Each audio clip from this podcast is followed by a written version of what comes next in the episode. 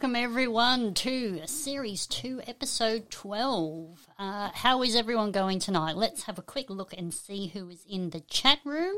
Let me have a look. Who have we got? Say hello if you're in the chat room so I can see you. Julie, first and foremost, woohoo, welcome, welcome, DTY, hello, hello, howdy to John Baxter, all the way from South Australia, welcome, and Oz Fox, all the way from Victoria, how are you going, Oz Fox? Good to see you tonight, and Kitty Catch, welcome, thanks for joining us tonight, that's awesome. Hey, and all the way from Texas in America, Houston, Texas, Dave, my newest Patreon. Thanks for joining us, mate. Very early for you over there in uh, Texas. Thank you. Alrighty, Darren Archer up in Queensland. Thank you for joining us. Hopefully, we can keep you entertained a little this evening. And Elaney joining us on YouTube. Thank you for taking the time. That's awesome. Thank you. Team Casho is here as well. That's wicked cool. Alrighty, we got Matt Godwin in the uh, chat room on Facebook. Thank you very much.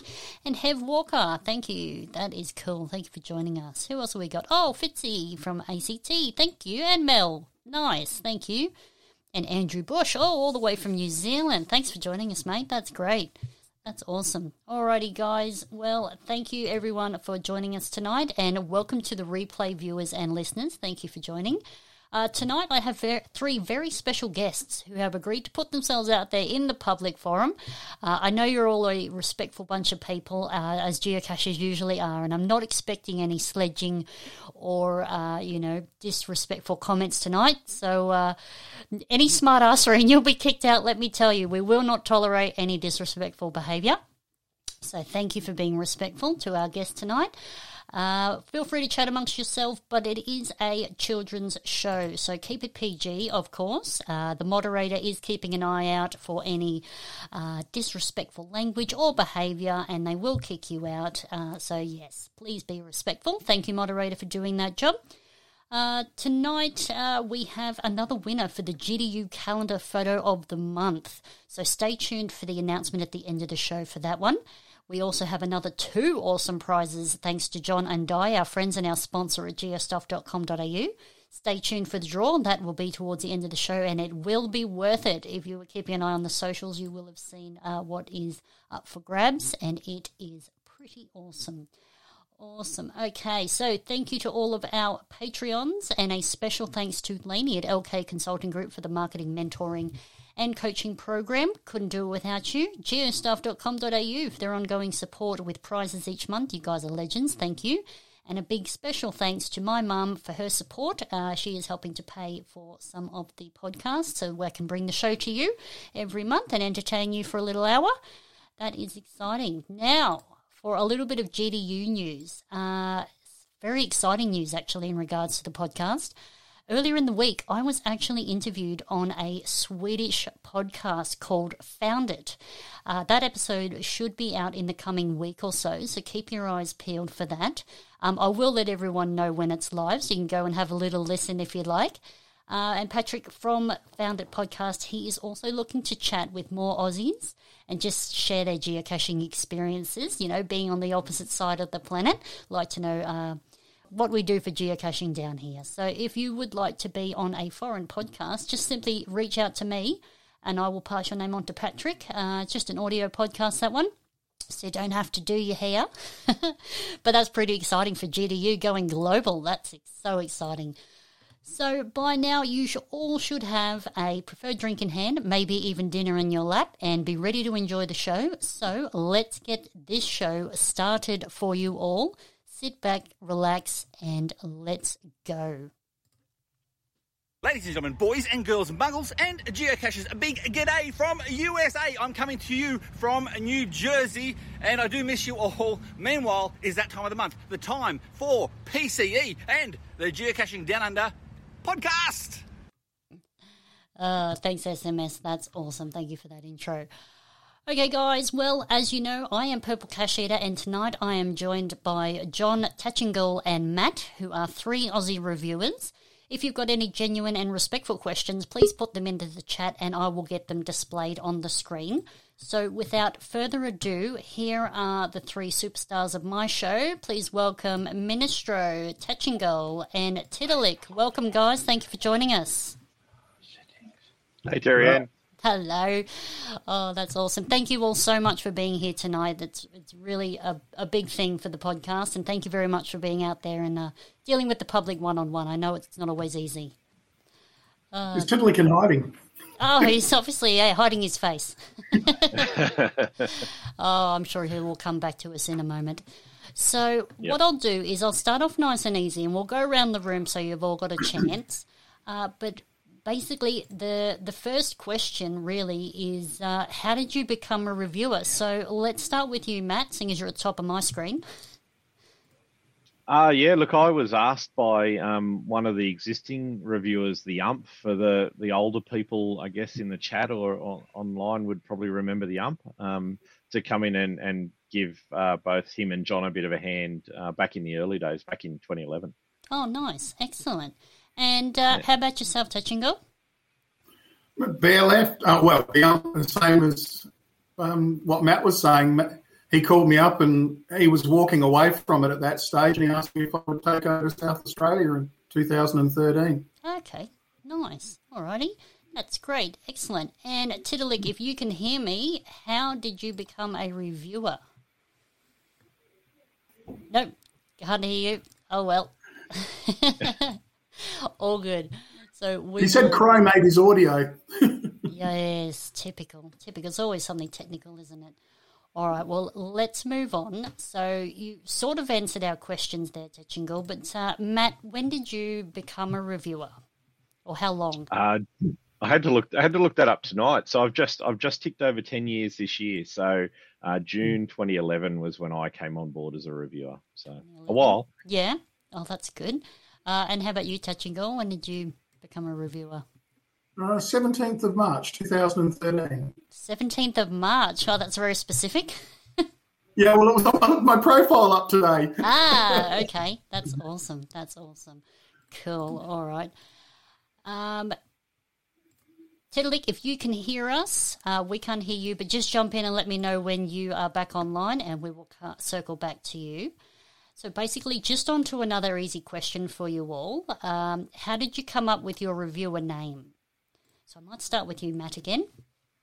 Yeah, yeah. So my my reviewer name is Latin, and it means to serve. So um, I'm a ex private school boy, um, so a bit of a Latin background. And back in those days, um, you know, there was there seemed to be a bit of Latin usernames around, so I chose Ministro. Simply for that reason. So excellent, excellent. Okay, and uh, Tchingal, how did you come up with your name? I wanted to do something that would be identifiable as Australian, and I wanted to link with the Southern Cross. And um, there was also another consideration. I really wanted to honour a caching legend that was a great friend and a wonderful member of the community called Daxi Emu Mob back in those days. Okay. And I wanted to remember the many places I'd been, like Emu Fields and uh, at home, I've actually got a pair of emus out in the garden as a sculpture. So, oh. and parrot's my caching name, so it just all wrapped up around together. oh, that's handy. No, that's good. It's, it's good picking a name that really uh, ties in with uh, with you, yourself and your personality. So that's awesome. Thank you for sharing. Um, so hopefully this is another easy question for you. Uh, but basically, what do you like about being a reviewer? So I might just uh, stick with you, Tchingal. Me, I like. Well, I really like the administrative side and the history of caching. I like the social interaction with HQ and the other reviewers around the world. Getting to talk to them. I liked it when I went to America and did the block party, and I think we've even got a picture of me hanging out with a whole pile of other reviewers. Yeah, let me uh, put that up uh, there for you. Hang on one second. Yeah. There you go. Right. So, yeah, uh, yes, it's it's just a different side to caching actually yeah. being on that administrative side and dealing with HQ and dealing with other people who do the same sort of tasks that like me and Matt and uh, Tiddalik are doing. It's almost like a behind the scenes. Very certainly much. is. it's a whole different aspect of caching. Oh yeah, absolutely. And how about you, uh, Minister? How do you how how do you like to be a, a reviewer?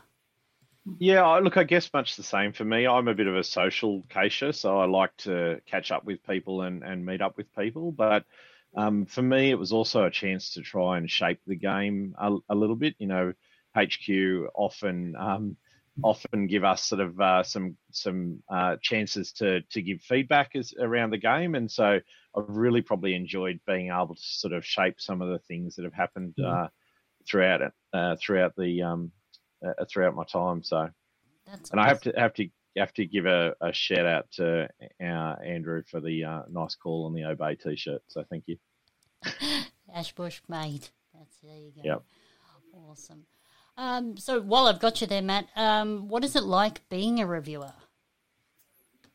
Oh, look, it has its challenges. Um, there are certainly when I first came on board, you know, we were publishing uh, many thousands of cases per year, so it can be a grind. You know, the the times on a Sunday night when you just want to sit down and have a bit of time with the family or whatever before you hook into a week, and you open up the queue and everyone's had a busy weekend and and is you know really looking forward to seeing their prize creations grow some life. Um, that can be that can be tough, but look, all in all, I have to say it's been it's been really really positive. The number of negative sort of um, connections that I've had over the ten years, you know, could probably count on one hand. So um, it, it's it's certainly been good, and and I enjoy, um, you know, that we've been able to take the game um, that that little bit further and, and bring some really cool things to to the play. So That's awesome. And uh, how about you, Tchingal? What's it like being a reviewer for you? Um, I don't know. I think like I certainly um, have enjoyed the experience of that. Um, I think deal, the challenging part for me is dealing with the expectations of the guidelines and how they're interpreted by our clients. You could say by the people who put out cases. That's that's the big challenge. Yes. Yep. Absolutely.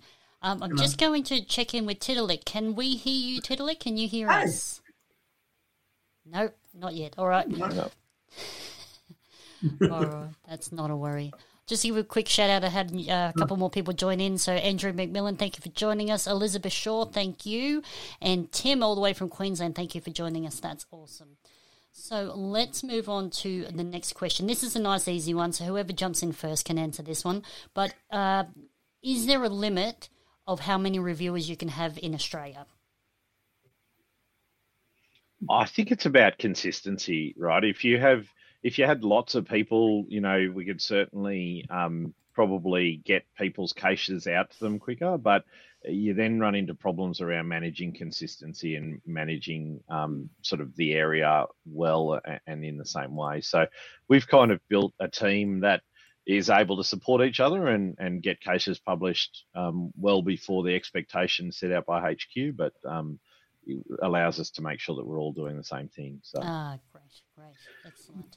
Uh, now, can you recruit yourselves, or does that have to go through HQ? Yeah, the process we can't talk about too much, but um, we we certainly have uh, have a big say in the process. Okay, that's all right. Yeah. That's cool. Yeah. Um, and well, I'm sure it's not an easy job, but uh, did you get any training, or were you just chucked in the deep end? I'll let let Andrew answer that one because uh, he was trained by myself, so we'll see how he goes for this one. Oh, this could be telling.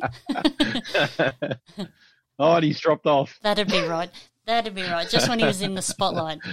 Oh dear, you are Uh, just so we, we we certainly do. You know, you can Mhm. be a you can be a cacher of many many years experience, but um, not everyone kind of has that deep understanding of the guidelines and the help center. Um, there's a lot to learn. Um, our most recent um, reviewer, Jingery in Queensland, kind of had a bit of a shock, Mm. I guess, for the first six months that um, you know trying to take it all in and understand it and consider it every single case listing can Mm. be challenging, but there's certainly a, cha- a training period and a fair degree of uh, support and you know lots of Zoom calls backwards and forwards and sharing screens and technology is pretty good these days to be able to do all that sort of stuff. Oh, there we go. He's back. Let me bring him back. I There he dropped out. One mean, I was there, the next minute I dropped out. It was your moment to shine. Yeah. All right. Oh dear. Are we So- still on the question of, of, of how we dropped in it, or have we moved on? No, no, we haven't moved on. Uh, I just wanted to know, really, um, did you have any training, or were you chucked in the deep end when you became a reviewer? I, I was definitely dropped in the deep end when I became a reviewer. Um, I think he'd had enough by then, and uh, I got about two hours of training, and uh, it was a very frustrating time for me for the first six months. I, I wouldn't have been able to do it without Matt. The only reason I'm here now is because Matt was a, such an incredible fallback for me, and he carried me through some difficult times when I was learning the ropes. Oh, and uh, yeah, so and I think there's another one. John started just after me as well, and me and John, because we were new, we used to bounce stuff off each other. Um, but there's a there's a marvelous amount of support behind us. You know, we can talk to other reviewers, and you know, we have people at HQ that we can talk to as well when we don't really understand what's going on or we need some assistance. And there's heaps of reference material available. Oh, yeah, yeah, I bet there would be. If, well, you've been doing it for a while now. Has the job changed over the years, or is it uh, similar to, to when you started? Jumping in. Oh, for me, it's remarkably different now. I mean, we're all talking about mint tins and power trails, and I think like pole caches are the latest fad in a tree. You know, like such.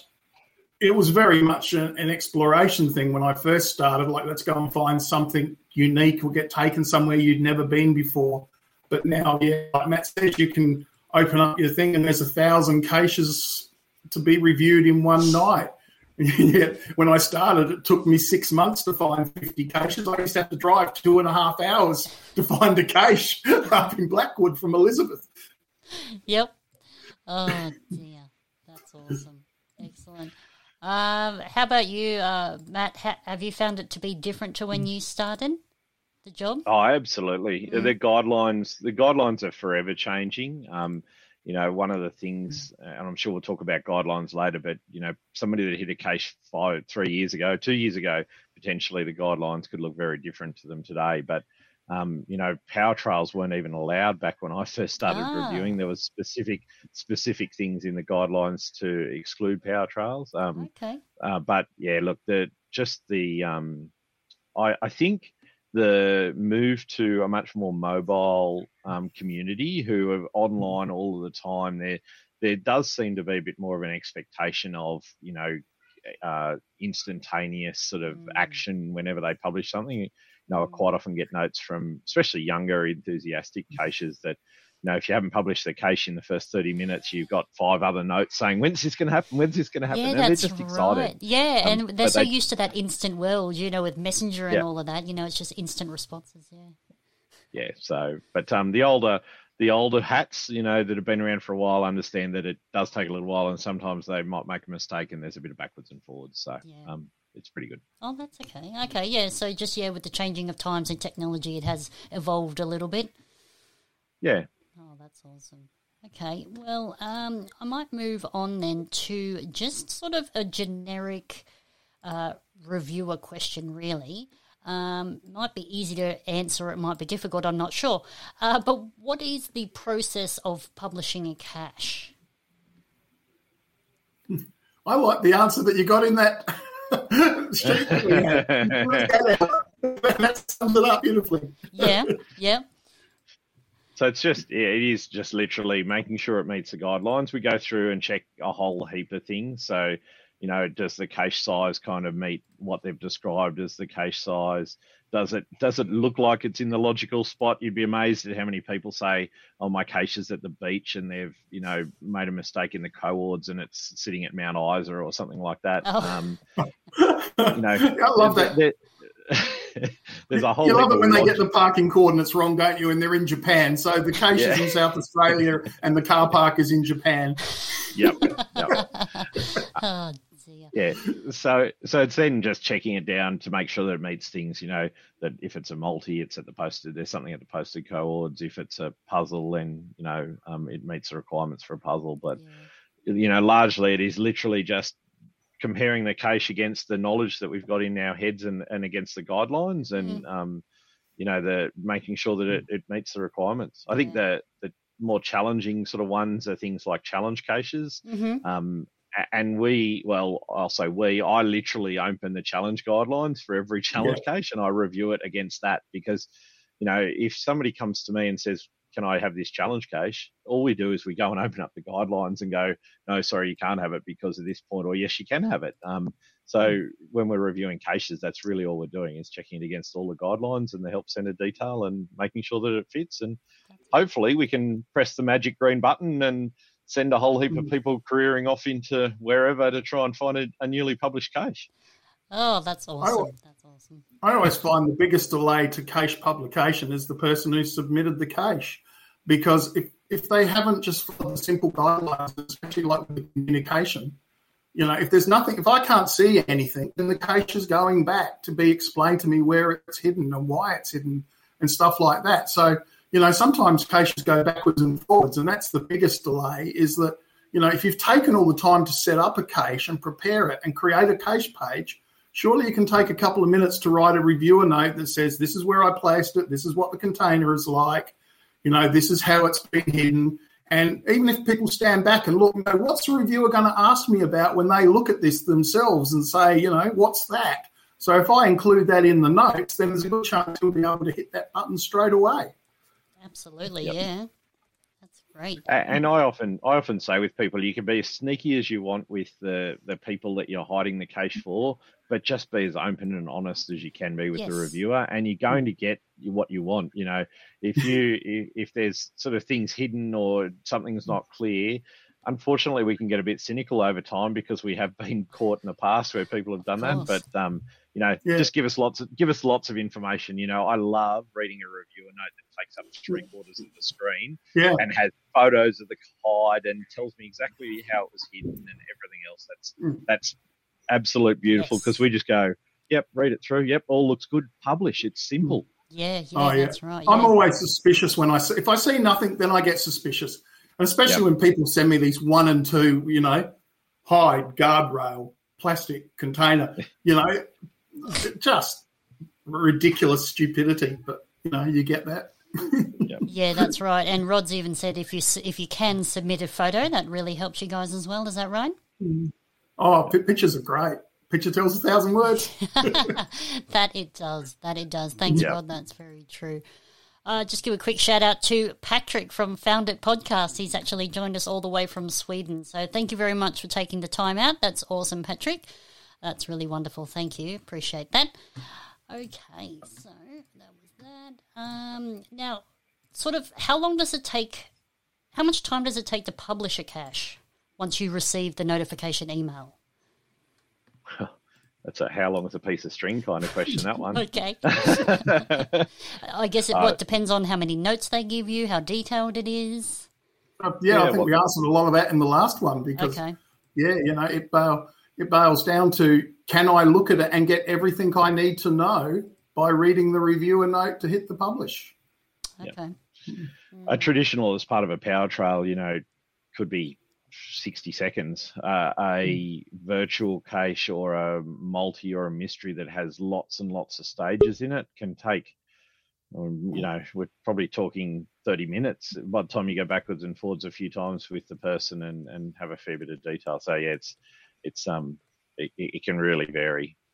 Oh, you said power pay cache. That that brings up one of my pet peeves in life. Oh dear, what's that? People, the people who submit exactly the same listing a thousand times with it because when I review a cache, we have to review each cache on its own merit. So I can't just hit publish on 1,000 caches because you submitted a thousand caches. I have to review every single cache in those 1,000 listing to make sure they meet the guidelines. So if I have to review everyone, then you need to submit everyone as if it's a standalone case and tell me, you know, if how it's been hidden and where it's been hidden. It's no good just saying these are all hidden along a trail. They could be anywhere up a tree, on a piece of bark, or under some stones. I need each listing to tell me what I'm trying to deal with and what you're asking me to publish. And same thing, sock puppet, like power trails are put under sock puppet accounts. And you really need to know who it is that's going to own that power trail and who it is that's going to maintain it. And that should be on the listing as well, on the reviewer note as well. So that even when I don't, say someone else comes along after me or someone else has to deal with it, they then know it's not just local knowledge who that sock puppet account is. Someone else stepping in to review can then pick it up and work with it. Can I also ask you, you refer to a sock puppet account. Could you just explain uh, what that is, please? It's when people use an alias to create an account. So you know they have they have an they have an account where they can hide caches and then go out in their caching name and then find them. Right. Okay. It really bumps up your numbers. Okay. All right. Uh, thanks for joining us, Diane. That's awesome. That is correct. Yeah. Uh, reviewers all have jobs. Uh, they don't sit on the computer 24 hours a day looking for emails to come in so they can uh, publish finds. Uh, so that is right. So can't publish in five minutes and does take a little time. So bit of processing time there. Thanks for that, Diane. Appreciate it. And Grub Fred, thank you for joining us. Wonderful to see you here tonight. Hopefully you've got a little martini in hand. That would be good. oh, damn. Uh, now, actually, this might be a little bit more of a tricky question. I'm not sure. Um, I've had someone from the community reach out to me and just ask a couple of questions that they'd like to know. So, is it in your power, or how do you stop the auto deleting of caches from HQ for unpublished hides? I might throw to you, Matt. Uh, look, I, I would, I would not only give the advice for for this reason, but if you've got a cache listing that you're working on, make sure you keep putting reviewer notes on it fairly regularly. You know, if you're if you're mm. working on a listing and we see that there's activity on that listing, if somebody else goes to hide something nearby, then we'll go down and find. We can see that even though it's unpublished, we'll be able to see it. And if there's if there's recent notes, when I say recent, you know, the last couple of months, mm. um, we'll actually contact you and say, look, I see you're working on this. I've actually got another one in the queue. Um, can I give you a month to sort of get yours under control? And we'll reply back to the other person and say, look, I'm really sorry, somebody else mm. is working on something that's not a never ending sort of thing though right you can't just reserve bulk yes. areas and kind of kind of just keep posting notes there has to be some sort of action but the best thing to if you're working on a cache page just make sure you're keeping regular notes on it and then that um, problem yeah. sort of stops the reason the reason we do that is so that we don't get a whole heap of sort of false positives around flags for caches that people aren't really doing anything with. They're just kind of sitting them there. HQ come through every so often and, and just kind of clear out um, those older listings for us. Yeah, that's right. Yeah, so that um, really, like, yeah, can we stop it? No, because it's an automated process. The ones that haven't been touched and they're laying idle, we don't archive them. HQ has an automatic process where they're automatically archived. But if you got one that does come through that gets archived, you've been and you've just forgotten about it. I know lots of people reach out to me. We're more than hmm. happy to unarchive them. Just we'll unarchive them, and you can um, you can jump on and, and update your listing, and hopefully get it published within the next month or so, so people can enjoy it. So that's right. That's right. Yep. Now, just before we move on, I just saw a quick question here relating to our last question. Uh, so, how do reviewers balance the workload? Do you have a set weekly time schedule for reviewing caches, or do you just do them um, whenever they come in? Oh, look, eh, we can look at it any time we want. I used to get in trouble a lot when I first started reviewing in Queensland people hated the fact that I'm a bit of an, oh, I was a bit of a night owl. I would work till late in the evening, and then I would start publishing cases at about 11 o'clock at night. Apparently, that interferes with people's oh. sleep routines. I, I, I, don't know. Um, but pe- people didn't like the fact that they uh, missed out on the chance to get it first to find. So I try and spread that around a bit, but honestly, it's just whenever we get time. Yeah. Are you the same touch and go? And I like to be chaotic because I think it gives everybody a chance for first to find. Like, yeah. you know, like there probably is some predictable parts of my behaviour that everybody have worked out. But if I can, I throw in the odd curveball so someone else might get a chance. Yeah, that's right. And some people like the adventure of going night caching. So, you know, 1 a.m. first to find is uh, right up their alley. Yep. Uh, just, just if I can take you back, I just noticed a mm-hmm. previous comment there from Heidi Gill, um, just oh, around uh, some consistency and whatnot. Uh, look, I guess if if you're getting um, different things from a reviewer, or you something's not clear, or you're being asked for something that you're not sure why, um, uh, you everyone has always got the opportunity to either go to HQ as an appeal, and and that's mm. really good um, in challenging us and making sure that we're doing the right thing for the community. Um, quite often, we'll actually lodge an appeal on your behalf if we think something's a bit sort of borderline. But I just noticed that the main point that I want to talk about was the wiki page. So um, hopefully, everyone that has ever submitted a case knows that there is a, a, a wiki page for Australia. Um, and in that, there are some very specific Australian things that um, we try to clarify and make sure that uh, we're sort of following the same sort of line.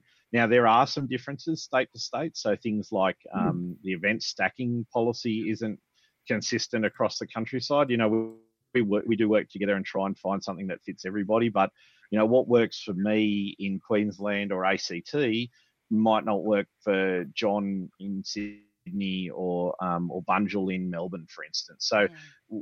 If you if you go to that link and then you can so there's the the stuff that is Australia wide will be on that page and then you can go from there you can go to the individual states and and it's got you know really specific stuff like I think the the Queensland one has stuff about how to deal with cases in national parks because Queensland national parks have a very specific policy, um, you know, et cetera, et cetera. So that's mm. that's a really good link to make sure it's in the guidelines. It's right at the very top of the guidelines. It says regional geocaching policies.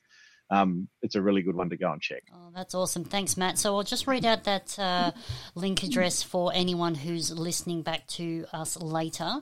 So it's www slash forward slash wiki.groundspeak.com forward slash display geo, and geo is capital, G E O capitals, forward slash Australia. So wiki.groundspeak.com forward slash display forward slash geo forward slash Australia.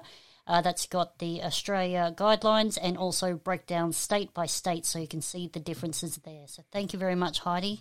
Thank you for submitting your question. That's and, say, like, and I've got to agree with Matt. Like, it can't be consistent because each of the states are really different in their makeup. So that, you know, like here we're the gateway to the outback. Now, the sorts of remote caches I publish, you're not going to see in Victoria unless you're talking about the high country or something like that. But, you know, we have desert areas. We've got the Great Victorian Desert and places like that, you know. So there has to be a different approach to how we see things and how we publish. And uh, I think even HQ mentions that somewhere that different states and territories and countries will have different approaches to how things are published. Yeah. You know, this, is just going to be a fact of life. But, yeah, absolutely. You know, and it'd be hard that if you were publishing cases all across Australia anyway, because you're supposed to be doing them in your own area so that you can look after them and ma- maintain them. So, you know, it shouldn't really be impacting overly great. But as Matt said, I've always asked that people go to, the, you know, re- let the uh, reviewers from with HQ if they want to challenge anything that we say or do. Absolutely, yeah, no, that makes sense. That's good. Thank you for that. Thanks for explaining that. That's great. Uh, now, the other question I had uh, from the community was. Uh, how do you stop the auto notifications from HQ when only a couple of people log DNFs on your cache? And why does it get disabled after a few DNFs without attempting to contact the cache owner? Might, doubt there. Uh, so I'm happy to answer that one. There's a, um, and I'll I'll have to try and find the um, point in the guidelines and maybe share it. But um, once upon a time, we used to wait mm. for mm. a, a, geocache to get a needs maintenance log on it, um, and then we would wait a little bit of time for the cache owner to respond to that needs maintenance log, and then you know we would accept a needs archive log, and then the reviewers would get involved.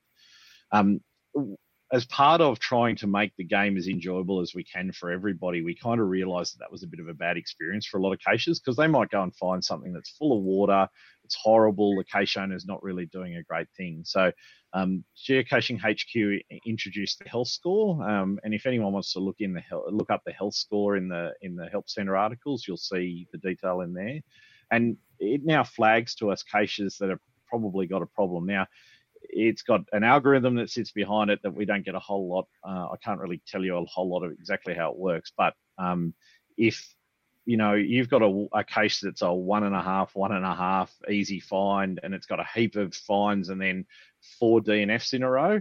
Chances are, you know, if they're not all on the same day by the same group, chances are there might be something that needs looking at. So, mm.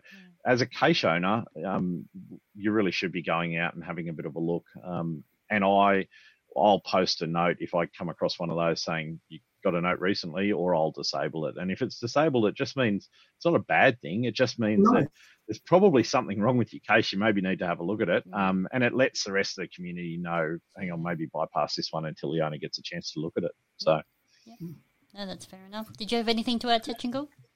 Well, I was going to say, like, it feeds into the thing about you know place caches near your home that you can provide maintenance because it it always it doesn't it never ceases to amaze me that it's such a difficult task to go and have a when someone says this needs to be looked at and I disable a cache, all you have to do is go look at it, fix it up, and then go, you know, enable the cache and do a maintenance log and do an enable, and then we're on our way. There's no great imposition here.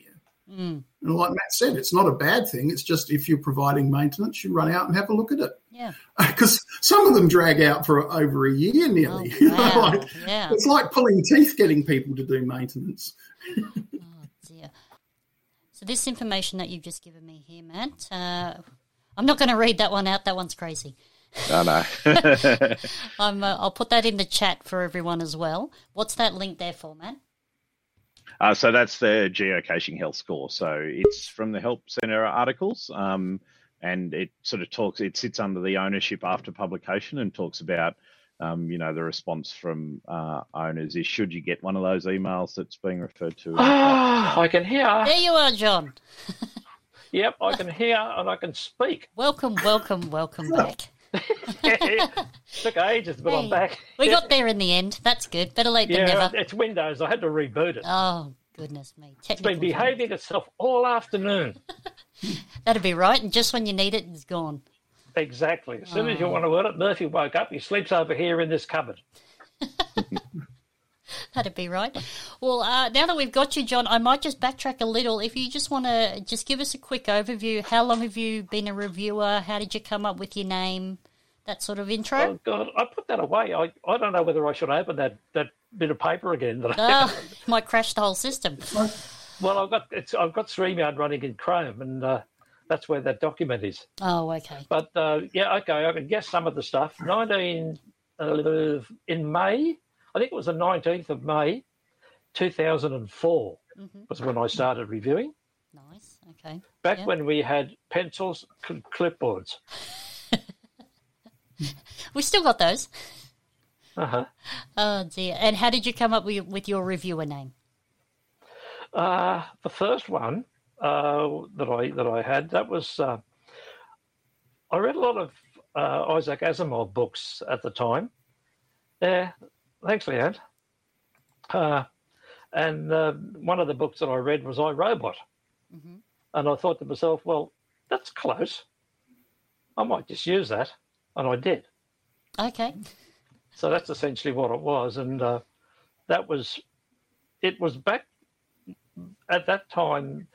The reviewers in Australia weren't really hiding anywhere. Um, the the ones before me, the uh, the two two before me, used their player accounts, hmm and they told me at the time they when I, when I started, took over, they said, "Well, you uh, you probably should have another account simply because you're going to get everything in that one account. You'll have a mess of messages, you'll have emails, you'll have the lot. So it was just a matter of separating the two accounts. Yeah, it's a good idea. Good idea. I could see how Yeah, uh, once the, the uh, uh, caches start getting uh, submitted, it would become overwhelming. Yeah. Well, that's right. Yes, uh, there wasn't that many, but uh, at the time when I was when I started, but uh, you know, it was uh, it was quality over quantity back then. Nice. Okay then. But uh, the second name, um, Tiddalik, uh, I've always liked frogs, hmm and uh, is a frog. Okay. So that's basically what it is. Okay. Nice. Very cute. I do like your um Yeah. your avatar too. It's very cute. Uh-huh. So, so What the the Rocky Frog? yeah, it's great. so then you've been uh, reviewing for a while. Have you noticed um, changes in in the process of reviewing over the time? Yes, um, it's got a lot more as the game has grown. It's got a lot more automated. Now we've got things that help us a lot. When we started, it was uh, when I started. It was um, we didn't have any there was anything really that would go through and do a quick check for us.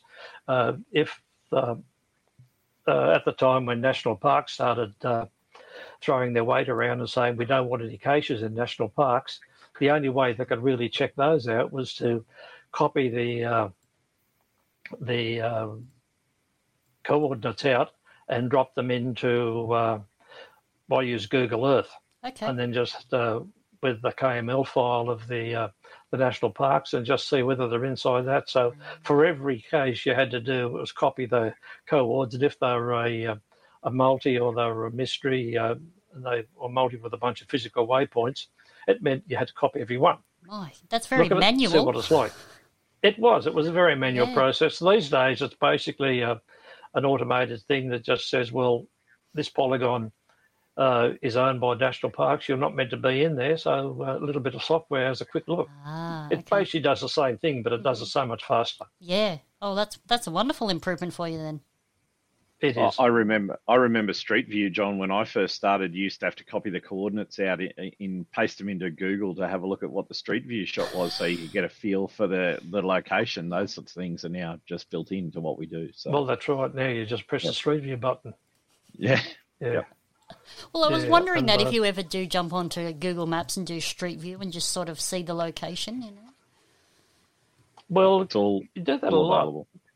Yeah, it's there. It's um, it, it's part of our- what we what our toolkit is. Like you've got your own toolkit, we've got our toolkit, and Mhm. part of that is um, is Street View Okay. and uh, and uh, obviously Google Earth or Google Maps. Really, not so much Earth, but uh, because that's not built in. But uh, the maps are so we can look at the cage location on a number of different maps and uh, get an idea of where it is and uh, Street View to see just you know what's around at the time. It's amazing the number of people who will put a cache on the roof of a house. Is that just getting the coordinates wrong or taking the coordinates Well, wrong? it's probably taking it wrong, I'd say, more than getting it wrong. Uh, you know, a lot of people don't seem to have the feel for uh, for being able to uh, uh, take the coordinates and and then look at a map and see whether they're really there. Mm. Yeah. You know, Well, uh, and you on that point too, pl- waypoint averaging. Yes, uh, well, there's more to it than just waypoint averaging, but a lot of people don't do that. But No. you've also got to take a look. If you really want to look at this thing, you've got to look at where your constellation is, um, uh, whether the uh, the satellites you're using are close together or far apart. If they're close Right. together, then you're not going to get as accurate a, a fix as if they're further apart. Okay. So there's a number of things that come in. You've got to check to see whether you're not getting reflections off a building. If you're in a built-up area, that happens. hmm Uh, and of course, that throws out that because it works on time and it's working in microseconds, Mm. uh, just having a little bit longer path because uh, the, the signal's bounced off a couple of buildings throws it out. Okay. So there's lots of sort of, it's not so much just like a, a point, press, press a button and it's there. It's a matter of Mm. looking around a bit and at the surroundings before you take the, the coords. Fair enough. I got one person And the who other one- complained they couldn't get accurate coordinates. They'd been standing under the bridge for 15 minutes and they couldn't understand why it was in the middle of the river. Yeah, they yeah, were right that- next to their cache. Yep. Yeah, that happens. Yep. Well, I guess that's uh, when they get the note back saying, please review. Well, you get that back and you say, oh, please. But then the thing, of course, there, there's there's two things. You can send a note, but then they've got to read it. Yes. You know, I've I've got a theory that I I, I get theories after a while. I've got a number of theories, but uh, I've got one that when people get a uh, a bunch of, of notes come in on their case, they only read the first one. hmm So you send four notes, Mm. They read one, and the, the other the other ones they just don't read.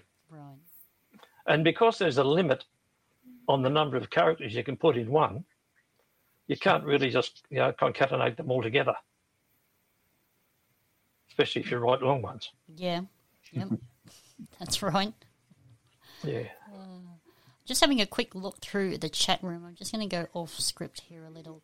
Darren Archer from Queensland has just got a question here.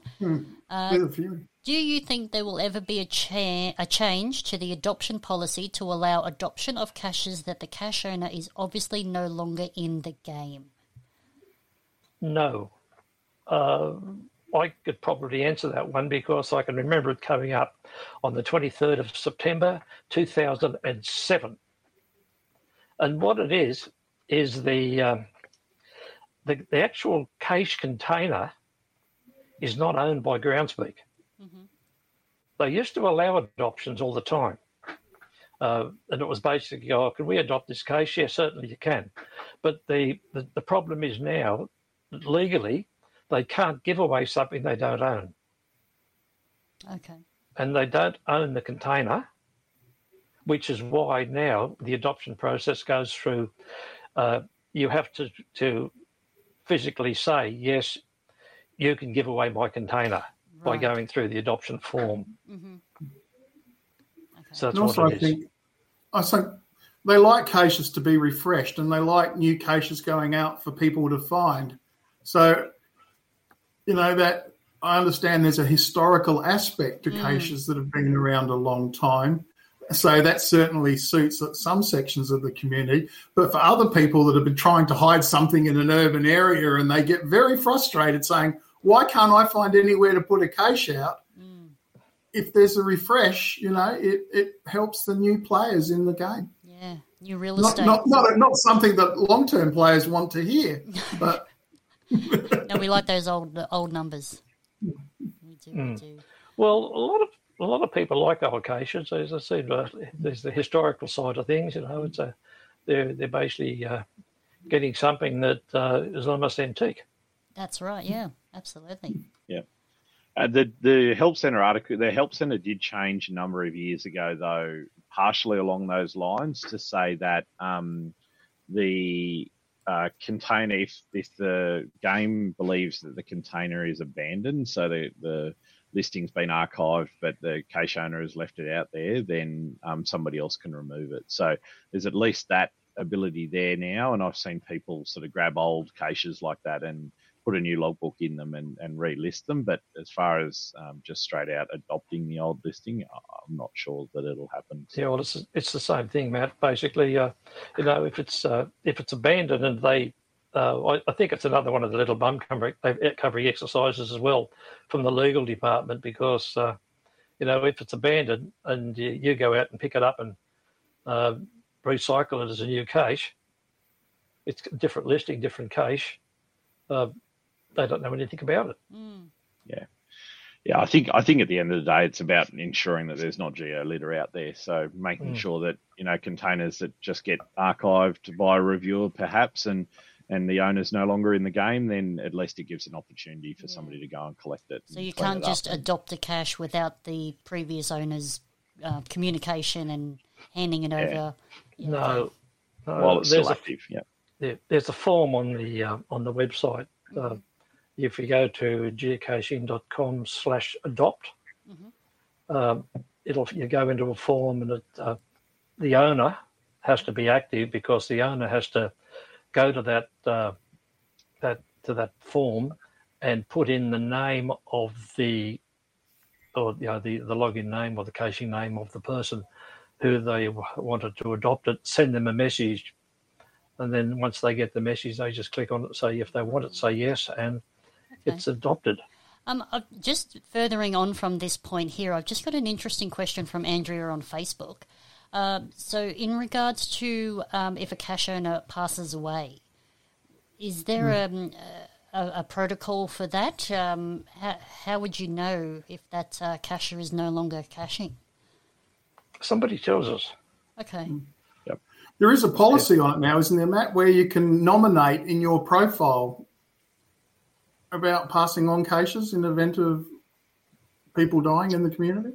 I vaguely remember seeing something like that, but as most of the time it comes across that we'll get an email from a, a cache owner, you know, with some detail, um, you know, a funeral notice or something. And Mm. quite often those caches, if they're um, noteworthy, will become what we call community managed. So where the they're either old or whatever, and the reviewers kind of agree to take on some of the the maintenance of the listing, you know, removing a, a needs maintenance um, flag if somebody has gone and replaced a log or whatever. Mhm. Um, they're not, you know, it's not something that happens wholesale. It doesn't happen all across the Yeah. board, but there are certainly some old, if I think New South Wales, there are certainly some old two dogs caches that are being um, managed like that, that are old, really There quite are. old school. Yeah. Uh, There's also uh, some of uh, Darren's caches. Uh, Oh, yeah. uh, yeah. that- spin the same way, and also um, trying to think. Uh, Axe, son of Hack. Uh, Strong Gecko looks after those Okay. Yep. because uh, Ack, Ack was a friend of his. Yep. Okay. All But right. So, normally, yeah. what we do, we put a little note on it to say that their community looked after. Okay, there you go. Hopefully that answered your question, Andrea. Thank you very much. Um, now, this is probably a big topic uh, for you all, um, but what are the most common mistakes that people make when submitting a cache? I know, uh, Tiddalik, you were saying about coordinates uh, being inaccurate. Well, coordinates in the wrong hemisphere is one of the things that turn up. Is, does that help, happen quite Uh, surprisingly a lot, does it? It does. It can happen quite a bit. Uh, I'll just pop up something like that. Yes, if I just hit a button here somewhere, I can throw that over there and just look a little bit different for a minute. Uh, notice I put a purple background in just Thank for you. Thank you, I appreciate it. And you've even got the frog. I love it. So, inaccurate coordinates. Yes, well, you know, if sometimes we find a lot of cases sort of not so much halfway between uh, Australia and New Zealand, but I find quite a few up, um, up floating in the Sea of Japan. Oh, Yeah. And and the, the reason for that is normally that um, instead of uh, uh, the default on on the, uh, the site is to for cases to be in the northern hemisphere, and uh, if you forget to change the north to the, the N to an S, yep. your cases migrate to the Sea of Japan. So that's that's one of the things that uh, that comes up quite a bit. The other thing that comes up a bit too is something on the lines of this. You see, you see something like this where uh, you've got uh, a couple of cases out, and you think, "Oh, I've got all this space over here. Um, oh, nobody's put a case there. I'll go and put my case in there." But what they don't know, because what doesn't show on the maps that uh, you get to look at, the players get to see, is that this multi down the corner here Yes. has actually got a few waypoints in a GZ, and they effectively take over all that area. Yes. Yep. Good point. So we get people say, "Well, I had a look on the map, and there was there wasn't any red circle there." Yes. Well, that's because you don't get to see the red circle. We do. yeah, so there, there are a couple of the things. The other thing that comes up from my side is coordinates. The default that uh, is used is um, the degrees and decimal minutes. Now, if somebody's using an Android machine, they normally get uh, degrees dec- uh, and uh, decimal degrees, which is the uh, second one down. Right. And if they want to convert that to degrees and decimal minutes, you multiply the decimal part of the, of the de- degrees by 60. And suddenly you've got minutes. Okay. If you're running uh, an iPhone, iPhone compass type thing, then you get the third one down. Its default is de- uh, degrees, minutes, and seconds, which can be converted by dividing the seconds by 60 and adding the uh, minutes to it. We'll give you a bit decimal minutes again. The one, next one down is ideal if you're into degrees, minutes, and seconds, but it's uh, I don't know of any device that has that, like any phone that has that. Uh, I'm talking smartphones now as a standard. But the reason that this causes a problem is when we look at the degrees, minutes, and seconds, that bluish coloured rectangle there is the space of one second. Right. Now, I've stuck it up there in Newcastle, but you can see how much area it covers. So basically, two houses in their backyards. So if people put out their cowards, and we get quite a few where they pop them up, and I just they've done it with degrees, minutes, and seconds. That they're giving you a space of, of a couple of house blocks to find the occasion. Yeah, that's right. Yeah. Yeah, as in, And, be, uh, and, and before someone asks, you don't just bump the difficulty up. You go and get some good coordinates. Right? no, Yeah. Yeah. no, yeah. because is- no, no, yeah, no, because that doesn't work. No. No. no. Do it right. Yeah, do it right. Go back and do it again. This is a a, a listening. Uh, no, you're not going to see it all because I've got me on top of it. But this is one that popped into me. And if you have a look at it, well, down here there's no description. It's totally blank. Uh, no attributes. Attributes are needed in some cases. They're not uh, a requirement, except if you're putting out a puzzle cache, or you're putting out uh, a, a field puzzle, or a uh, trying to think of the other one we need now, a bonus cache. Right. They're basic, or and tree climbing caches. They're mandatory attributes. Okay. Beacon Um, and UV that- as well, John. Pardon? Beacon caches, so chirp caches also need a Oh, attribute. chirp and, as well. Yeah, that's, yeah. And I don't get and to see you- many of those. and UV. So if you've got a cache that Oh, yeah. involves UV, you've got to um, specify UV on Yeah. it as well. Yeah. The other thing down here is this thing is two thousand kilometres away from the home coordinates. Uh, it's a bit of a giveaway. Yeah, we see that a bit too. Okay. Uh, it's either people who forgot to change the coordinates, Right. or they just put anything in to get past the mm. spot. Right. Okay. So you mean they they haven't updated their home coordinates? Yes, well, or else they've just put anything in. Okay. Because if you don't have home coordinates in now, mm. the uh, the system won't let you go any further. Oh, okay. So you've got to put some in. Mm-hmm. They're about the only major points that I had. Well, the other one is where that's where our Australian information is kept. We talked about that one, yeah. Yeah, we talked about that one. That's right. The big the So big ones for me one is. are the big ones for me are guidelines. Just read the guidelines. Like when you Hmm. when you submit a case, you've got to tick two little boxes. One of them says that you're agreeing to the terms of use, and the other one says that you've read the guidelines. Just read the guideline. There's so Oh, yeah, many that's- simple simple stuff that people submit that just could be picked up if people read the guidelines. Yeah. Um, Exactly. and look, if if you're wanting to do something a bit sort of out there, then reach out to your reviewer and have a chat about it. You're better to go to that effort up front. Um, check the coordinates. You know, in that example that John showed that had the multi that was taking up area in the park, you can submit a case to us and just check to see if that area is available before you go and start on this, you know, multi-factor um, encryption level kind of puzzle, um, and then find out that, that all of a sudden it doesn't work. Um, but yeah, just read the guidelines, especially challenge cache. You know, the the people that are really good at placing challenge caches read those guidelines and they have them sitting next to them and they and they just work through them. yeah, exactly. So is that the best way for people to reach out and ask you questions? Is just submit a cache uh, a, a cache listing with questions? Yes. Okay.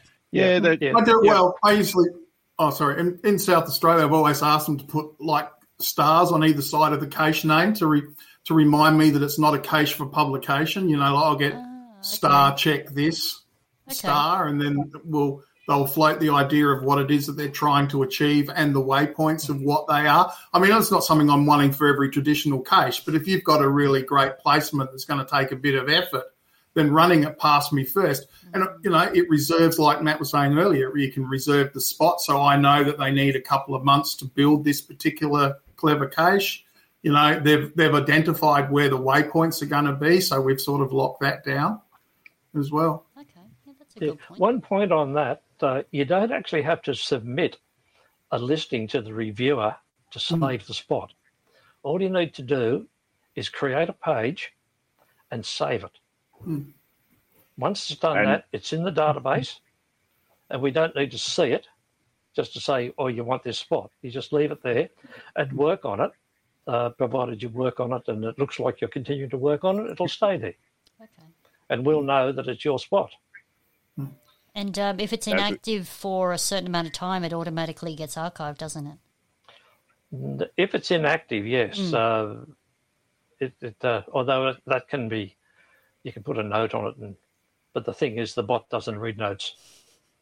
So basically, does- all the bot's looking at is uh, uh, whether or not there's been activity on it within a certain time limit. Okay. Yep. So Certainly post a no. note. Don't just don't just leave it completely blank though, because if um, if we kind of get something that was created six months ago and it's got nothing on it, you know, the cache listing's completely blank and there's no note there, you know, chances are Yeah. the other person's just going to come plowing on through. So Yeah, because they've put the time and the effort, they've placed the case, they've got the case page up and ready, and they've submitted it to us.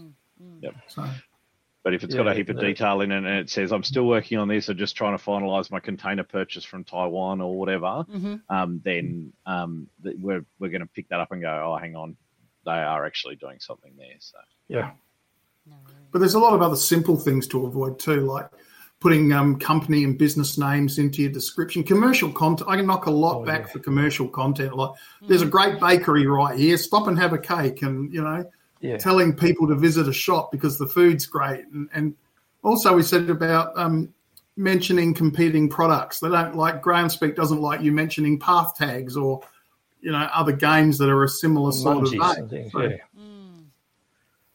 Yeah, or talking Yeah, about that's- Yat Yatala Pies. This is an awesome place to pull in and get a feed. You know, with a big link to their website, it's probably not great. No. no. I mean, I'm sure you get a lot of innocent Anything- people just, you know, trying to refer people to say, you know, there's food and drink nearby and not realizing that. Well, Yeah. you can put food and drink because that's generic. But if you want to put down that this is Mrs. Brown's famous tuck shop, then that's a bit of a problem. Right. Mm. Okay. But uh, so, so it's a matter of being non-specific. Okay. That is a good. Uh, otherwise, once you start being specific about it, you've uh, you're running into the problem of uh, promotional text. okay. Yep. That is a good. and agenda as well too. I mean, that plays a part sometimes.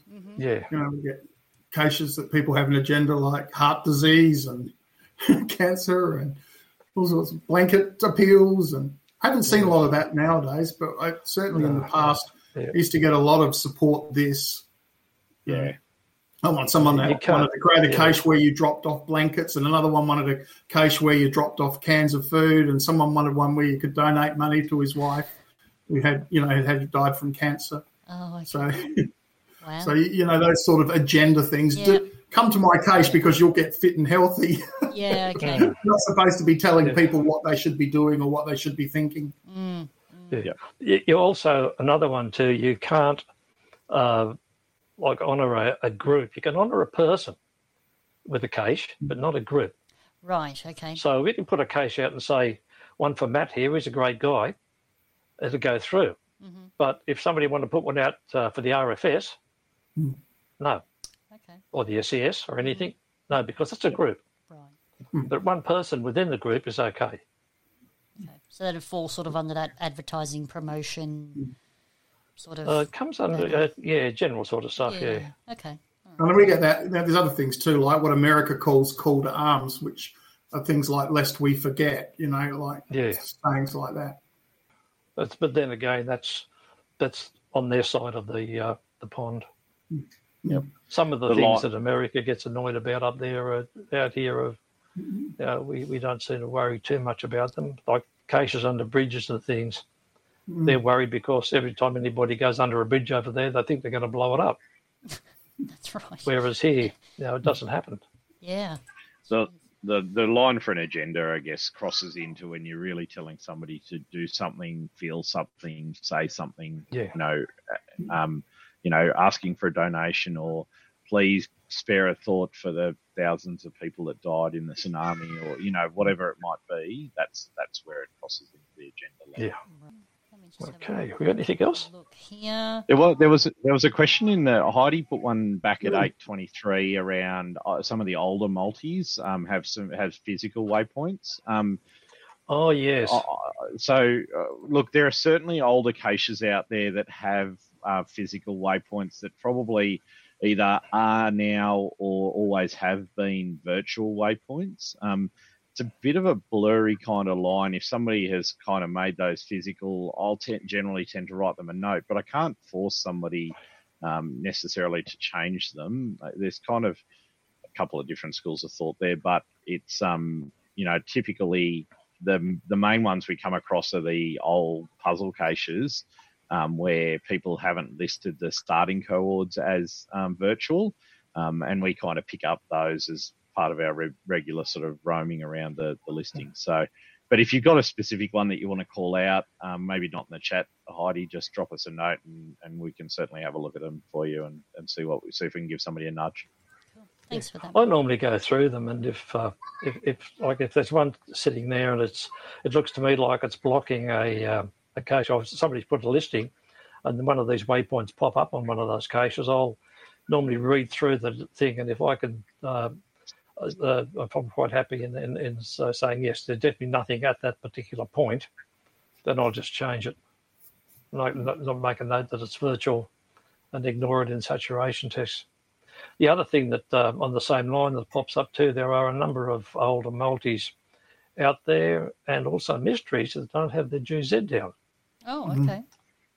Yes, but if they if the GZ is not there, we don't know where they are. Right. Mm.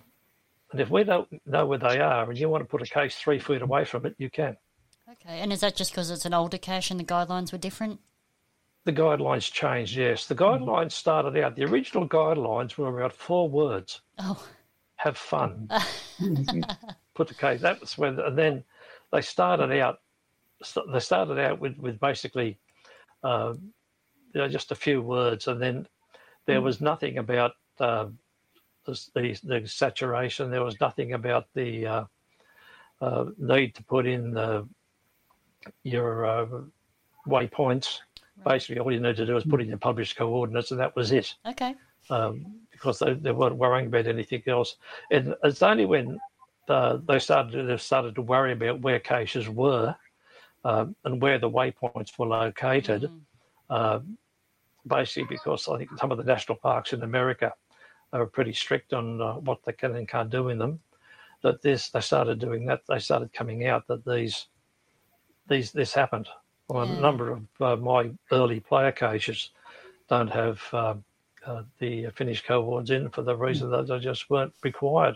Huh. There was no database to keep them in in those days, Okay. as far as I know. That's interesting. Well, that's Yeah, we had one in Adelaide. I remember like that, that that you had to run all around Adelaide, and then somebody put out a traditional about three feet away from the final because it wasn't documented, and then Yeah. people were finding the wrong case. Like, Yeah, well, there's, there's one I know in New South Wales that's like that too. Mhm. The the uh, it's an old uh, it's an old case. Uh, the final wasn't is not isn't documented, and uh, I know where it is because I found it um, a long time ago. But um, there's a new case that's very sitting very close to the to it, probably just below it, I'd say. Yep. But then again, it's I- because it's not documented. Wow. I've seen, so Andrea commented a bit earlier about the, the problem with premium caches that, um, you know, sometimes you don't even know they exist as a basic member. I've had somebody hide a, Yeah. a brand new cache in the same hollow as there was already a cache hidden and they just hadn't moved the sticks and stuff that were Oh, inside the hollow.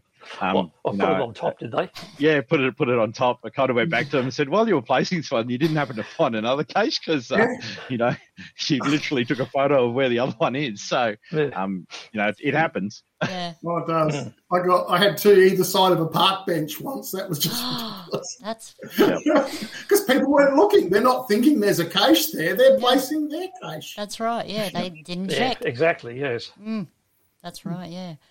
Um, I just got an interesting question here from Leonie on Facebook. Uh, she said recently uh, she looked at a cache listing and there was an automatic download on the page with no warning. Is uh, is that part of A the puzzle. guidelines? Oh. I thought uh, they uh, stripped all. Java and stuff. It depends on what it was. If it was down, if it was just a, uh, um, well, it actually shouldn't be automatic download any file really. It, uh, it can No, run can someone JavaScript that in the browser. But what was sort of file was it? Yeah. Was it an, an exe or was it a uh, was it a, a PDF file that was coming down? Automatic Yeah. downloading sounds like she had that set up on her browser. Right, okay. Yeah, oh, well, Yeah, no. you would think they would stop that so malicious uh, files didn't get automatically downloaded. I Well, that's reckon, at a guess, it's probably like it certainly wouldn't have been on the geocaching page. I dare say it's one of those puzzles that probably links through to multiple other pages, and somebody's created a, a page potentially. Um, but certainly, Leonie, to answer your question, no, it's not allowed without some sort of warning to say um, you're downloading a file, as clearly noted in the guidelines. Um, that uh, and without that, it um, it it shouldn't be allowed. So, and I've certainly published uh, puzzle caches that haven't had a whole lot of text on the uh, on the listing page, except for you are about to download a file um, uh, with a disclaimer. So, um, Yes, right, all right. yes. Jono, Melbs at 8.38 has asked when will CITOs be published in New South Wales? He wants to host one early December. He can do that, yeah. Yeah, we, New South Wales has now lifted all its limits uh, for vaccinated people. So uh, be- uh, up to uh, 1,000, I think. So if you can get a thousand people together, you're right. Yeah. Clean up. So for the struggle. AC, for for the ACT, because I know there's a few ACT people. Um, the the again that wiki that we talked about earlier has the descriptions for what's allowed in um, as a national number. The state has to allow gatherings of 80 people or more before events will be published in that state. So for the ACT, I think we're currently at 30, um, with a plan to go to 100. I think is the next step. Um, so uh, events can't be held until um, until they get over that uh, until they get over that 80 mark, and that's just to make sure that we don't have any sort of illegal. Um, oh, there you go. Heidi's just said they're fully lifted Friday, so um, uh, that's just to make sure that there's no issues with um, people gathering illegally. So In South Well, Australia, Heidi we, asked, oh, Heidi asked an earlier one up here about what. How does that work? I think she was about about honouring things. What about the whole SES GeoArt? GeoArt's okay. That's just a bunch of different caches. It's not on Right. one cache. So I think her point, John, is that series of caches are all about the SES, and you mentioned before that you can't honour a group.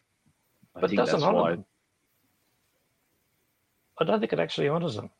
Uh, just the way you described might have been a little bit conflicting for people. Oh, so you okay. might, yeah. Can I jump back though with the COVID thing because everyone said about their state, but South Yep. Australia we're currently on level one, so you have to have a COVID safe plan, not a management plan, a safe plan, and a local marshal at your event if you're going to hold an event outside. And if it's inside, it's fine because nearly every place has a COVID safe plan. Um, I just ask that people send me the capacity of the venue they're going to use so that I can check that people will be able to go to the event without being turned away. Okay. Uh-huh. Um, and then uh, Leonie's come back uh, regarding her automatic download question. Uh, she said, Yeah, correct, Matt. It took you to an external website. As soon as you type the URL, a file downloads. I tried it on multiple devices and did the same thing on each. It was only recently published too. So, Oh, okay. Typing the URL is an interesting. Yeah. So I'd go back to the the- URL? go- Go back to the publishing reviewer, Leonie, if it was me or um, Bunjil or John, not knowing exactly where it is, then um, maybe uh, just get them to have a look at it, I think is the best way to deal with it. Yes. hopefully that helps you, Um, and I think that that was a question that was mentioned earlier, wasn't it? About what do you do if you come across a cache that you don't think is, you know, has been buried or isn't proper? Yep. You know, what can we do about this? And like they're saying, contact the reviewer. So, you know, if you have concerns about something that's on private property or buried or is a problem, then yeah, you can always email the publishing reviewer. Yeah, absolutely. Yeah. that's right. That's the easiest way.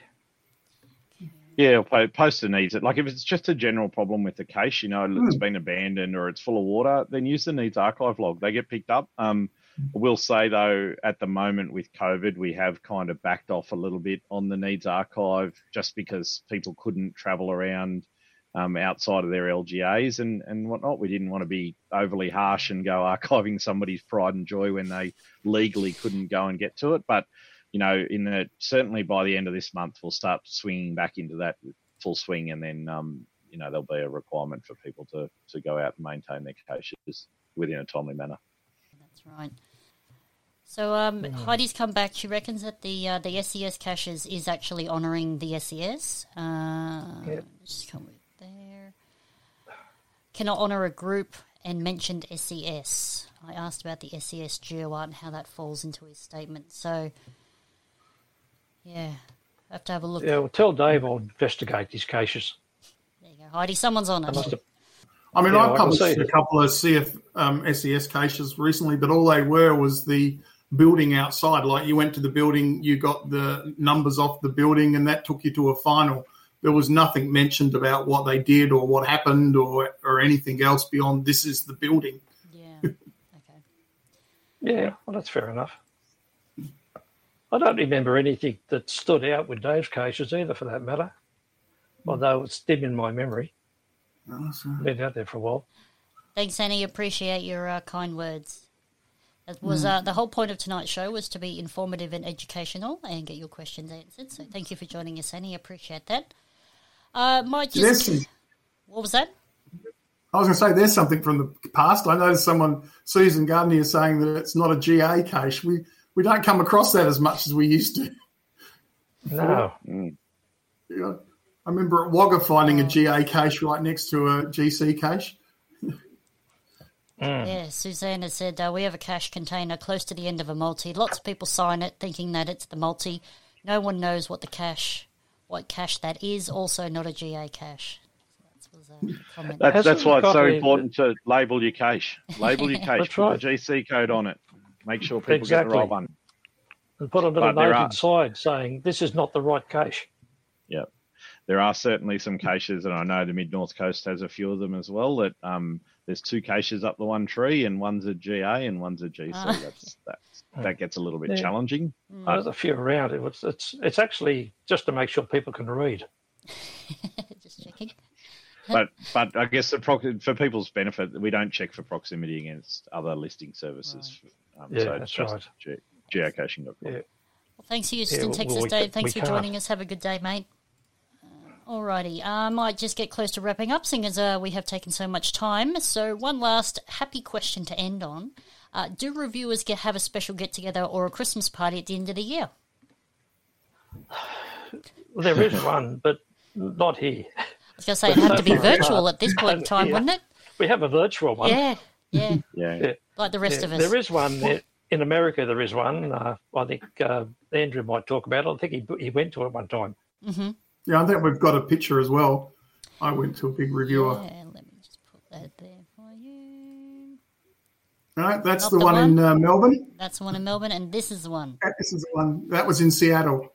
So there's there's geocaching reviewers from all around the world in there, and there's even up the back is Kathy, who's a HQ lackey, who used to look after me, and I suppose some of the others here in in Australia. So we, Yeah, it still does. That's awesome. well, Cindy's taken over. So we Oh, certainly we certainly have gotten together at, at various times around the world. So um, quite often reviewers will just catch up, sort of uh, either just as a, a, a um, impromptu kind of catch up, but typically if there's big events, um, we'll we'll try and catch up with a few others. I've certainly, you know, gone caching with uh, with American reviewers in um, San Diego a couple of years ago, and, and caught up with people in in HQ. Oh, that's awesome. Andrew, Yeah. You got a question here from Sandy Spink who wants to know about uh, cooked food in South Australia and barbecues. Oh yeah, because I was on the phone for about twenty minutes with the COVID government line, and Mm. so communal food means that, like I queried about a barbecue, and um, you're only supposed to have one person looking after the food and distributing the food. There's so there's not so you can actually have a barbecue, but they can't, and they don't want people congregating at the table where the food is served from. It should be maintaining that social distance 1.5 like one person goes up at a time and comes back and gets the food and there should be like one person cooking and, and, and one person handing out the food. It's supposed to be minimal you know um, handling but you can actually do it.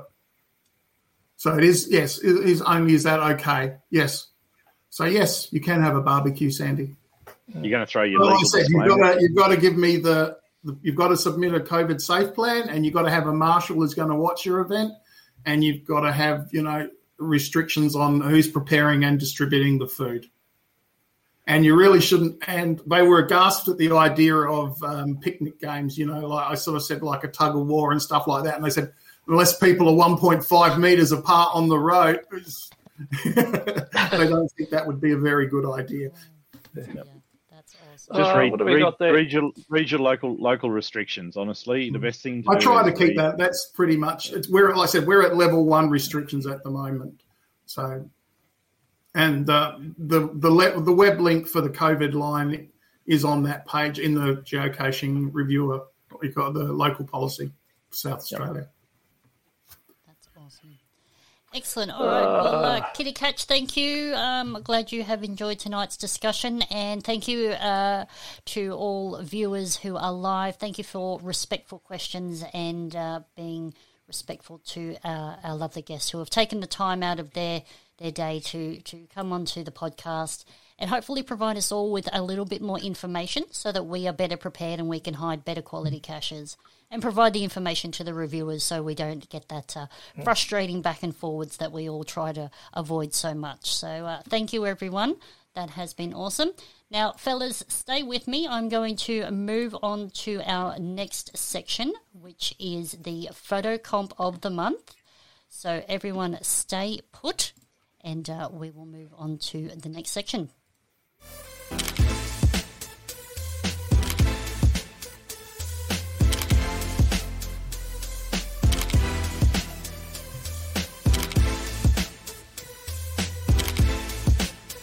Do you think I've got a chance, do you reckon? What for? Uh, how about the calendar photo of the month?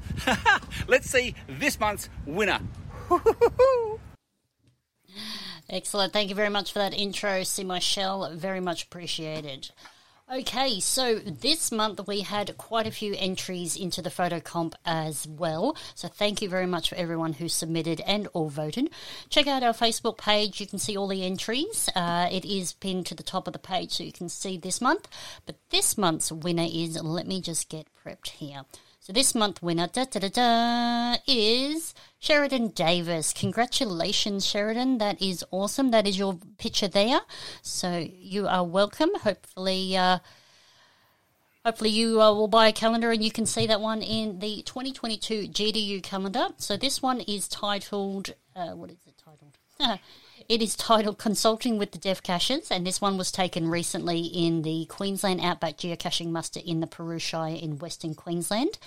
Uh, so this was taken during a four-wheel drive night caching trek. It looks like a fantastic adventure, and uh, I love all the colours and the movement in this picture. So thank you very much, Sheridan, for submitting that one.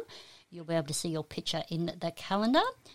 And let me get rid of that there for you. So um, I know I have been slack this month, but I will get the next uh, photo comp picture up on the Facebook page so you can all submit your entries into uh, the next photo comp. Uh, if you would like to contact us, though, you can do so through email. So all you got to do is send me an email at geocachingdownunder at gmail.com. Let me know if there is a specific topic or a guest uh, that you would like discussed or talked about, and I will do my best to bring that to you. And uh, let's get on to the next section, which I think is probably most people's favourite. It is prize time. So let's get on to the prizes. Oh, say, can you see?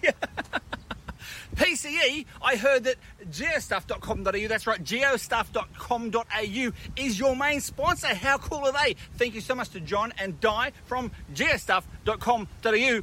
I heard you got some prizes this month. Hmm, let's get to the prizes. Excellent. Thanks again, SMS. Really appreciate that. And thank you to all the live viewers for joining us live. Uh, really appreciate your support. And uh, now we have a prize from the lovely folks at geostuff.com.au. So this month there is two prizes. If you've been uh, paying attention to our socials, you would have seen them posted uh, late last week. But prize number one, let me put that on the screen there for you so you can see what you're all playing for. There it is there. The 20 years Project Ape Geocoin. So one lucky person will win this Geocoin. So that is the coin there. Now, to win that Geocoin, what I'm going to need everyone to do is get ready with fast fingers in the comments section.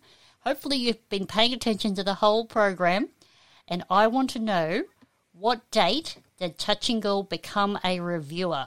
We did talk about it earlier in the show. Put your answers into the comments. Go, go, go. I want to know what date did Tchingal become a reviewer? So, hopefully, you are paying attention and uh, you know the answers. I will settle for month and year. Doesn't have to be the exact date. I wouldn't expect you to uh, remember it that well, but uh, month and year, whoever gets the closest, uh, pop it into the chat room there. So that is good. I can see some questions coming through now. So let me just uh, put on some thinking music while you all get your answers in. First one to answer correct or near enough will be the winner of this awesome 20 years Ape Cache Geo coin. So let me pop that on the screen there. This is what you're all playing for. That's it there. I want to know uh, when, what date did Tchingal become a Oh, we have a winner. There we go. Looks like we've got a winner already. Alrighty. Now, let me just go back through the comments here. Let me just make sure I've got the right date. Wow, very quick there, very quick. Looks like to me it was Elizabeth Lewis. So thank you very much, Elizabeth Lewis. You were correct. Awesome work. All right, Elizabeth, I will be in touch with you and get you that uh, get you that coin on the way. So thank you very much, Elizabeth. Now for prize number two. Prize number two. Prize number two. Here it is. Here. Prize number two is Hider A cache kit. It is a small, so you get the Sistema container, you get the Write in the Rain logbook, you get a pencil, you get a travel bug, a little compass, and you also get the first to find coin uh, token there, and also the geocaching logo pin. So this is prize number two.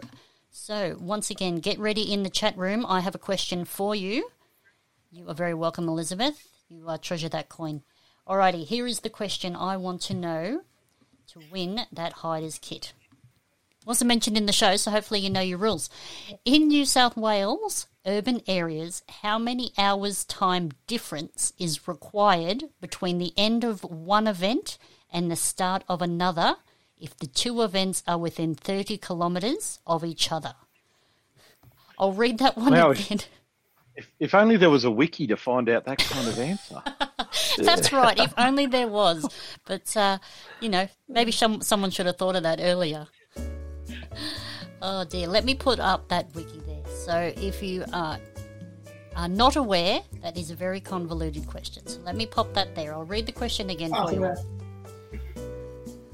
Alrighty, so in New South Wales urban areas, how many hours time difference is required between the end of one event and the start of another if the two events are within 30 kilometres of each other? So, I go with the six pack. Oh, hmm. look I think. Yeah. alrighty, let me see. Oh, somebody's throwing darts at a wall by look at this. Alrighty, I am going back to the first. Of that one there. Hopefully, you're all paying attention.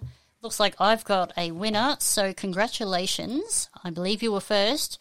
Suzanne, Suzanne Gardner, congratulations. That is correct. It is a four hour time difference between the end of one event and the start of another if it is within 30 kilometres of each other. So, congratulations, Suzanne. I will be in contact with you after the show and uh, get out that small hider cake caching kit to you, which is that one there. So, you get all of that there on the screen and that will be coming to you very shortly. So, once again, congratulations. Uh, keep an eye on the letterbox for that one. There we go. Alrighty, so that is the end of the prizes. Uh, we will uh, be in touch with people who won, so thank you very much. And if you aren't already, please remember to like, subscribe, and hit the notification bell, especially in uh, YouTube. There you go. Join us on our socials Facebook, Instagram, and Twitter. Don't forget to write in with your stories and or your questions anytime. You can do that via our email address, which is here at geocachingdownunder at gmail.com. That is that there. Thank you very much. Okay, massive thanks to our sponsors, Laney at LK Consulting Group uh, for the marketing mentoring and also the where is it? I've just lost it. Coaching program. That's it.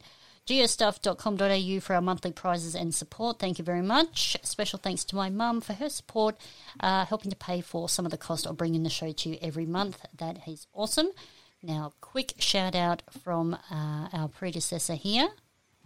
Just before you leave, PC, I've got to say this to all those out there listening. A big thank you so much for continuation of your support for the Geocaching Down Under podcast. I think Purple Cache Eater, or as I call her, PCE, is doing an absolutely fantastic job. Now, if you think she's doing a very fantastic job as well, and as you should, then maybe you can skip one coffee a month and have a look at Patreon. Go to patreon.com forward slash geocaching down under. If it's not that, then she'll put the link there somewhere. So make sure you go to Patreon at like $3 a month, less than a cup of coffee, and you can help support this particular good old down under Australian podcast. I know I'm a Patreon. Awesome. Thanks, SMS. Really appreciate that. So that is the Patreon address there, www.patreon.com forward slash GDU podcast. You can donate. We have a few different levels there, so as little as $3 and all the way up to $11, up to you. Quick Patreon shout out to all of my current Patreons. Thank you very much for the support. We have See My Shell all the way from America, Kitty Catch, Green Cordial, Kingfisher AU, Snappy Tomcats, Julie, Darren Archer, Captain Roverman, DTY, Wollaston, Banj 5150, Jamie Backwards, and Houston, Texas Dave, all the way from Texas in America. Thank you very much. Couldn't do the show without you. Really appreciate it. So, once again, thank you so much for being here live, and thank you to all the replay viewers and listeners. Really appreciate your support. You can watch the replay on YouTube or listen via podcast apps such as Spotify. Uh, you can also listen on Anchor as well. So the next show will be coming to you on December 14th. So that will be still in daylight savings time, 7:30 daylight savings time. So thank you very much.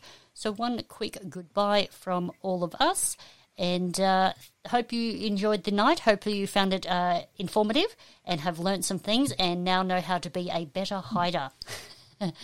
and once again, thank you, all three of you, very special guests. I really appreciate you coming on and uh, putting a face to uh, the reviewers' names and uh, really giving us some information that we can all learn from. So, thank you very much. Thank you. Yeah, thank you. Excellent. Well, everyone, enjoy your night, and we will see you next month.